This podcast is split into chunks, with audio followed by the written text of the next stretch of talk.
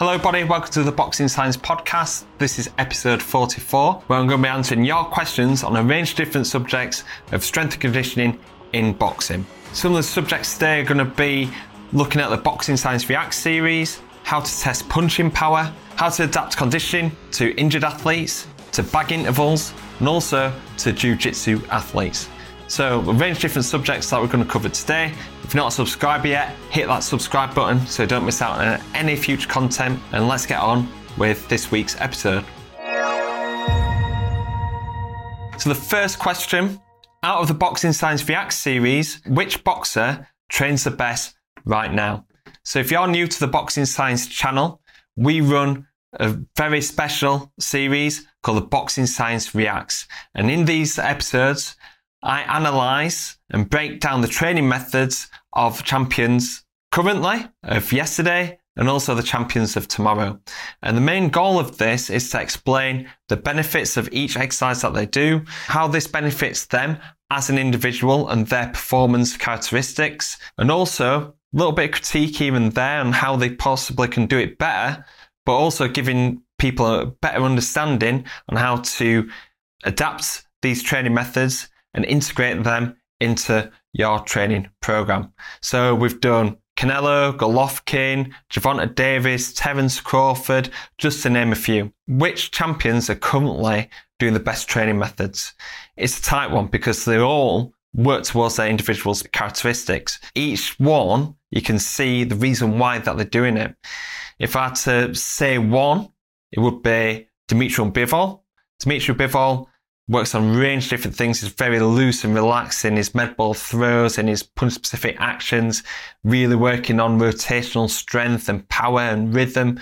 He also works on grip strength as well. And you can see that this really benefits him as an athlete, how he flows into his shots, how he rotates and creates whip, but also the snap at the end range. And this is why grip strength and his core strength is so vital. A few different mentions. Inoue, he really works on his reactiveness and that speed going through that foot complex. And this is where he gets most of his power. And we bounces off that canvas, glides across the canvas to deliver his fast and forceful punches. A special mention to Gervonta Davis because he's made a lot of changes, even though he's at really top level. He's wearing heart rate monitors, working on his recovery, he's working on rotational power, working on repeated sprint ability. And then also Canelo. Canelo Uh, I did his strength conditioning React series, ran about a year ago now, clips of, over the past several years. But recently, he's adapted his training. He's gone to high altitude camp in Lake Tahoe. He's also working on different things such as like the air bike and the curve and more working on hand speed and rotational power. And he's seen a real shift in his strength and conditioning approach. And this is fantastic to see somebody right at that very top level that is still making the changes despite his success. A lot of these athletes work on a range of different methods, but it's fantastic to see that strength and conditioning is playing a big part in their physical preparation going into successful performance. And it's often like an argument that old school training is the best. However, when we see this Boxing Science React series, all the top level boxers now integrating new methods using sports science and evidence based practices to help them as an individual to work towards their key attributes of a boxer. So it's really highlighting if these top 10 pound for pound athletes are doing strength conditioning and doing really intensive physical preparation, the new school way of training is outweighing the old school methods. So fantastic to see. I've learned a lot on this journey of doing the Boxing Science React series. So if you haven't seen this yet, go and check out our YouTube channel and go and check out these really intriguing episodes. How to test punch power. Obviously, punch power is the main thing that we want to improve on. Whether you're a counter puncher, volume puncher, whether you're more an endurance athlete or you're a power puncher yourself, everybody wants to punch harder. To get in the knockouts, that's the main aim of boxing. However, it's very hard to assess punch power because there's lots of different elements to it. There's the speed, there's a snap, there's the timing, how your opponent is coming onto the shot. It's also whether they're going away from the shot. It's your length tension relationship, you know, towards the end range or close range punches. There's not a lot of research that supports like punch dynamometers being used in some studies, but the statistical significance and the, the strength of these studies are quite questionable. There's not much kind of technology out there that you'd be able to test punch power. Even if there was a punch power test, like as in like punching a bag or a pad or anything like that, it's still quite dangerous to do this because obviously you're punching a bag as hard as possible without like a, a real big warm up without hand wraps or gloves or anything like that. And if you're punching something as hard as possible, high risk of getting some hand injuries, wrist injuries, or upper limb injuries. With this, I don't think even with the technology, if the technology improves and everything like that, I still think that I'm more leaning towards doing a physical performance test where you can estimate punch power and estimate punch force. At Boxing Science, we use the landmine punch throw. This is an assessment of hand speed where we're using the GymAware attached to the bar which gives us feedback on peak velocity. And peak velocity is a representation of speed and the maximum speed, the momentum that is being delivered during a punching action.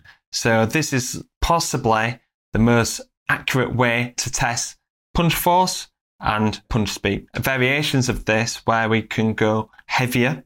So when we go heavier, this is showing an athlete whether they need to work on their hand speed or they need to work on strength. So if they do better at the light loads than they do the heavier loads, they're most likely needing to work on their upper body strength and rotational strength. If they're doing better at the heavier loads compared to the lighter loads, then they're more likely to need to work on hand speed, working on stuff like med ball punch throws, landmine punch throws, working on upper body speed, and also rotational power and speed as well. So this assessment gives you a lot more behind the punch. Rather than just going, right, somebody can punch hard, but how do they punch hard? Is it due to the snap of the punch? Is it due to the speed of delivery? With the landmine punch throw, we can tell you a lot more about a physiological profile that then can transfer into helping improve somebody's punching power. And this assessment we started doing about eight years ago now. It actually came up on my Facebook memories recently where we were testing out this landmine punch test. And there wasn't anything in the research that supported this. However, we started playing about, we started doing just a landmine punch, and then we thought, right, we're losing some acceleration here we're getting a lot of deceleration towards the end range. Let's do it as a throw. So we start doing it as a landmine punch throw. And then we got a load velocity profile going from 20 kilos all the way to 40 kilos. We've scratched out some of the tests here because it ended up being quite a prolonged test. So we just do 30 kilos. Often with heavy weights, we go up to 40 kilos. As it's progressed, we've actually got this validated through piece of research. A master's student did a piece of research on this. A PhD student did a research on this as well. So it's a valid and reliable assessment. And also, this is now being used at the UFC Performance Institute. Some of the best MMA athletes and one of the best sports science organizations in the world, UFC Performance Institute, are using this test that we would just kind of made up in the gym. So it shows that messing about in the gym, using some numbers, experimental in your approach can have a big impact on the program that you're delivering for your athletes. So this question, it might be a long answer.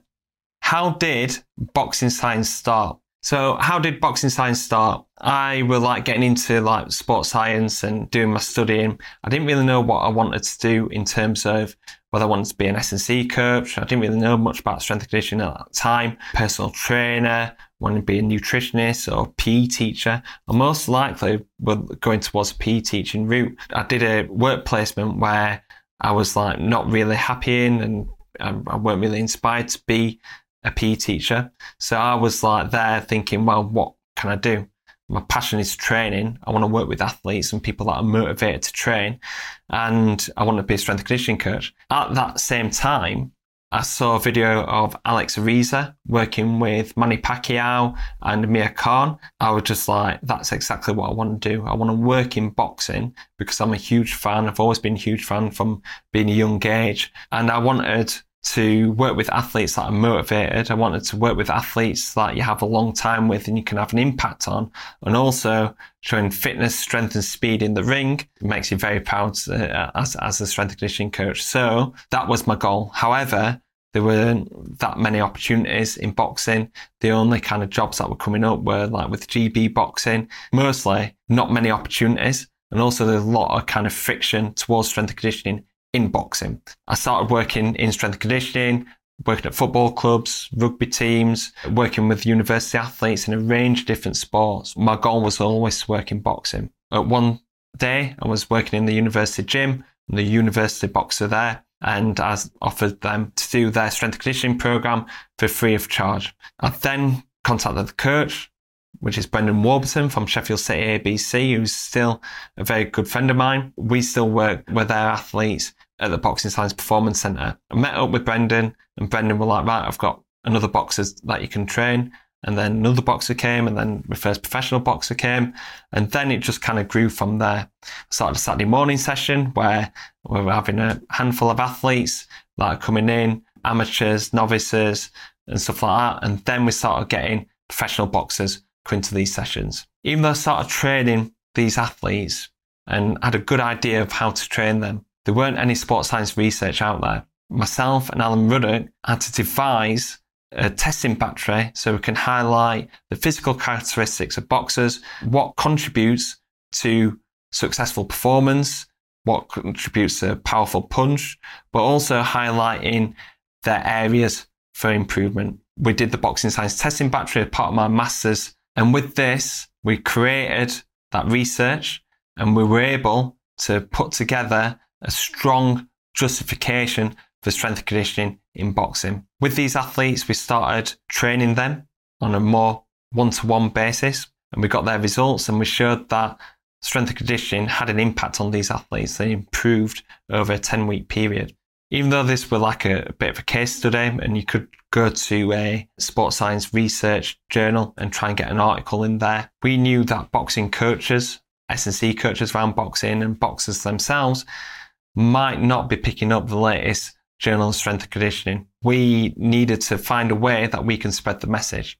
So that's why we started Boxing Science. Boxing Science, a website, highlight the need of sports science in boxing. So we started off with a whiteboard session where me and Alan put our brains together and thinking, right, this is what we need to do. These are articles. These are the people that we need to bring in. We need to do strength conditioning, physiology, nutrition, youth training, and it was all geared towards having an impact on the sport. We started off with the website, started putting articles on there, and as it's progressed over the years, we're now doing more content than ever.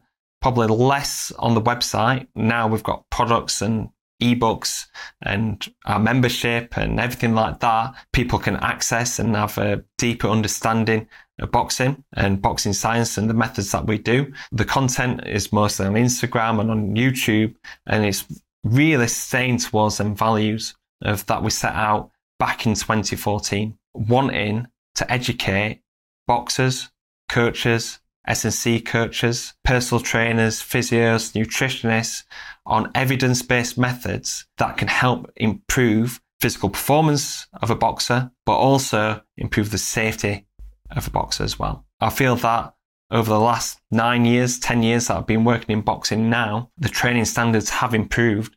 I like to think that boxing science had impact on that. And the values that we had then are still very true today. We're forever increasing our knowledge. Our passion remains the same. But most importantly, we believe in what we're doing. And this is why we're continuing to keep researching, keep advancing our training methods, still investing into how we share experience and knowledge that we have with boxing to hopefully keep improving the training standards in boxing.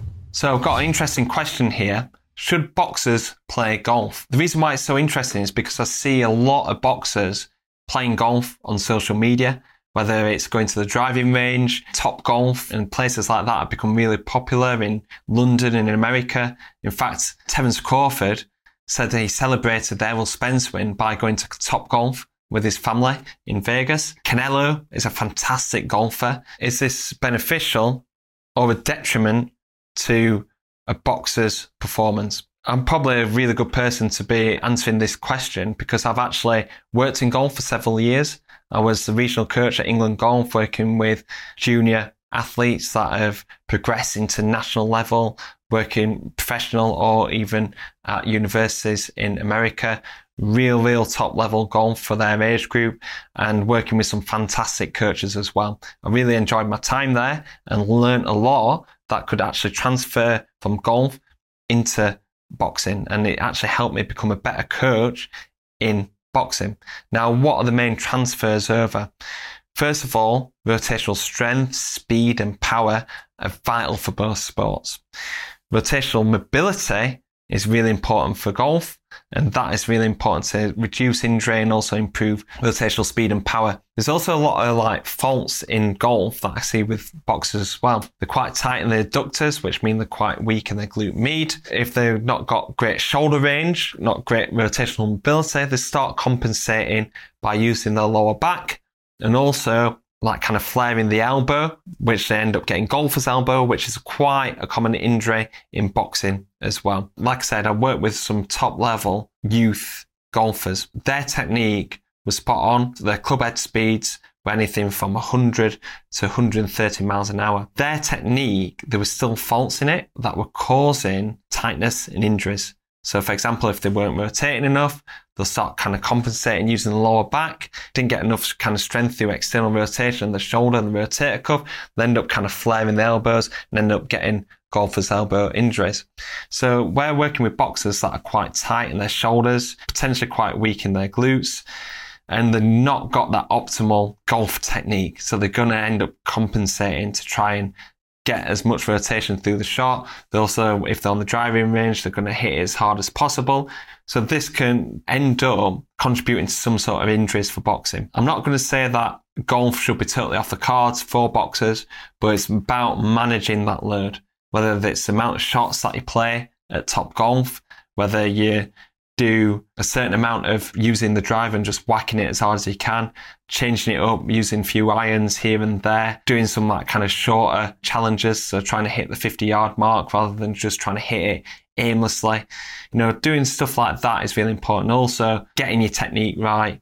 Maybe like if you're wanting to try and take it up as a hobby away from boxing, getting a coach to make sure that you're getting that technique right the better that a technique is, obviously become a better golfer, but also you're reducing that likelihood of injury. When going through intense phases of training camp, I'd probably take golf out of the program so that you can focus on your boxing, but it's good to do in between fights as active recovery or anything like that. But just managing them loads in terms of volume, if you're playing hundreds of shots and then also hitting really intensive shots, going to the driving range and just whacking it with a driver. These can contribute to injuries that might flare up through boxing anyway. Like I said, through the lower back and through the elbow. These are very prevalent in golf and very prevalent in boxing as well. Once you get a boxer doing golf, you're asking for trouble. I'm not saying totally don't do it, but be very cautious in your approach to make sure that it's not a detriment to your boxing performance.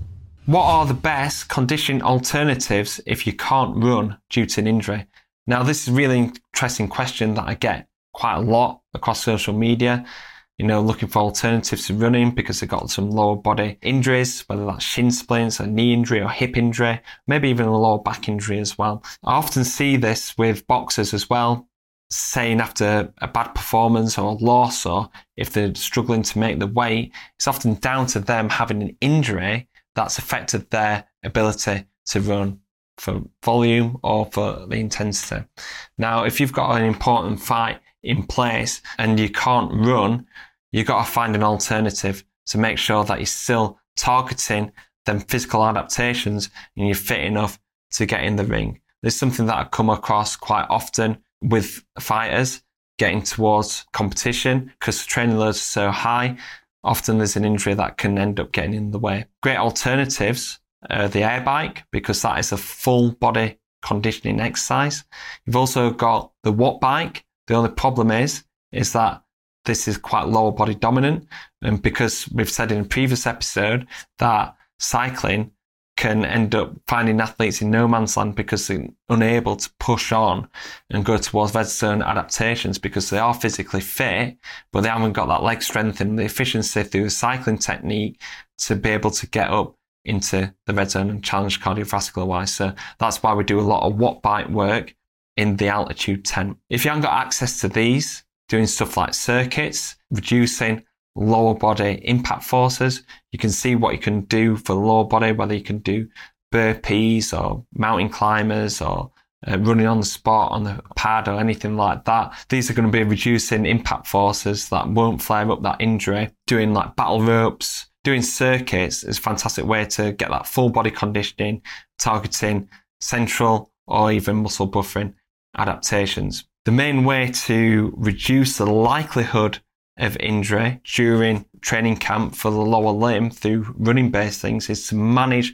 volume and intensity to do maybe two running sessions a week, the rest on the air bike or on, on the watt bike as well. Not thinking, right, I'm just going to run run, run, and end up picking up an injury.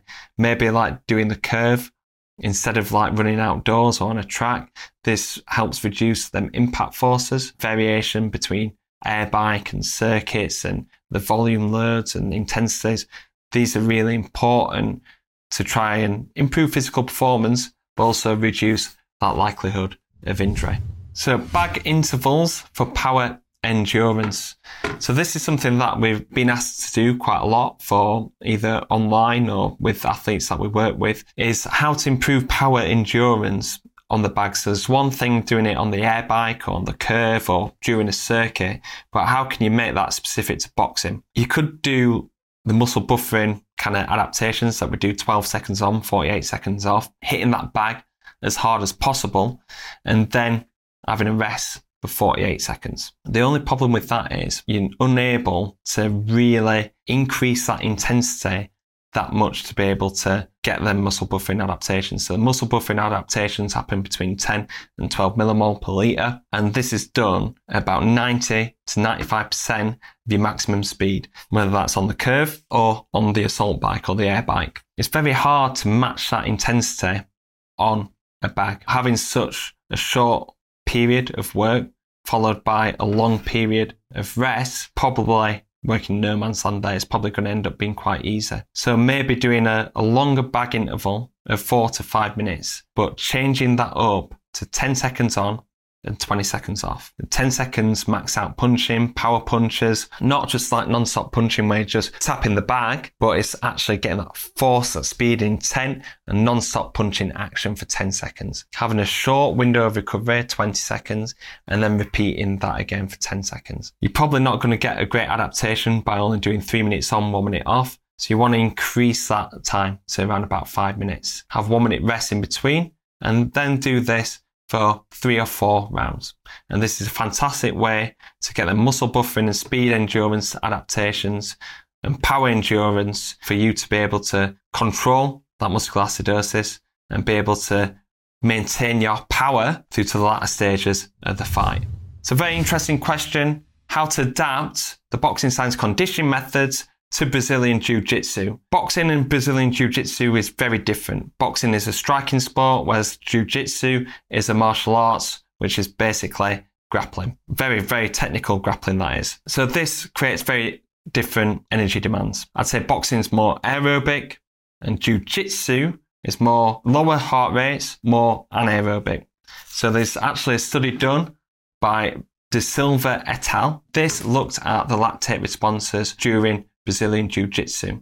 And what they found was after the first match in a Jiu Jitsu tournament in simulated conditions, Brazilian Jiu Jitsu athletes had 10 millimole per litre in terms of their blood lactate. And this is during simulated matches. This is taking away that competitive edge. So in competition, I expect this to be even higher. Compared to boxing, there's a research, a very old piece of research now, 1995, that showed that blood lactate levels to be 8 millimole per litre. Jiu Jitsu, I'd be like saying, right, That's more anaerobic. We're more looking towards peripheral adaptations. So the 30 second max out sprints and different variations such as clusters on the air bike, full body conditioning, and also doing muscle buffering capacity. Muscle buffering capacity, trying to control that muscular acidosis so that lactate doesn't go up and out of control and end up being quite fatiguing in different matches, especially for Brazilian Jiu Jitsu athletes that then transition into MMA athletes where they have to do that over three or five five minute rounds.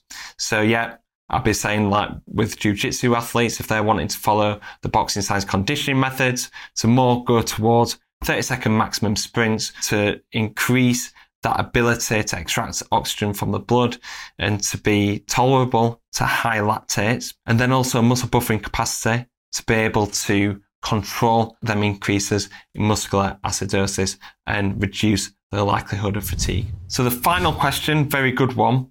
I want to test athletes, but don't have the budget to get the equipment. How can I adapt? Kind of goes back to what we were saying before. The main goal of boxing science is to help coaches and athletes understand our training methods and to be able to adapt it and use it within their training environments.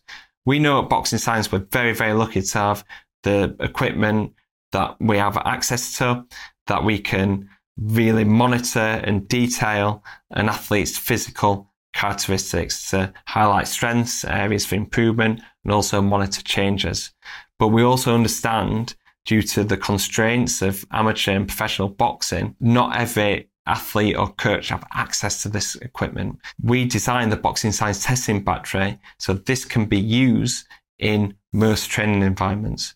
So for example, landmine punch throw assessment, we can actually adapt that into med ball punch throw. So we do that with a three kilo medicine ball, which most people have access to, a tape measure, and this can be a fantastic way to monitor hand speed and punch power. Looking at like jump height, that can be quite difficult. So we use Optojump. We've got also Output Sports and GymAware at the gym where we can analyze an athlete's ability to jump high and the lower body explosiveness. You can adapt this by using the MyJump app. MyJump app is a fantastic way to assess jump height and you can do a slow motion video of an athlete's jump and this calculates the time frames from an athlete leaving the floor to landing on the floor and it calculates an athlete's jump height. This is a quite an accurate and an affordable way to be able to assess jump height. You can also do reactive strength index with this. And then the other tests such as core rotational tests, you probably can do a lateral side plank hold. You can do supine core holds to assess core strength. You can also look at movement and mobility drills, just using overhead squat. And then you can also do the 30-15 test to assess an athlete's high intensity fitness. And all you need there is a heart rate monitor which most athletes should be able to get. 30 15, it's 30 seconds on, 15 seconds off. All you need to do is get access to a treadmill that can go up towards high speeds. The testing equipment that you need is a smartphone that most people have, a heart rate monitor that you can get off Amazon for 30 to 40 pounds. And then also you've got a medicine ball that most gyms have. And then you've got a tape measure as well. So you're looking at a testing battery for equipment that's under 70 pounds that's the most affordable way that you can do it instead of spending thousands of pounds on testing equipment. Okay, guys, so that's the end of this week's episode of the Boxing Science podcast. This has been podcast episode 44. There's a lot more content where this come from. We've got a range of different Q&As and guests on the Boxing Science podcast, so go and check that out, whether you're on YouTube, Apple or Spotify. Whatever platform that you're on, follow us, subscribe to us, and also leave us a like or a five star rating as this helps boost the podcast and enables us to do more content. Thank you very much for watching or listening. Hopefully, see you on the next episode of the Boxing Science Podcast.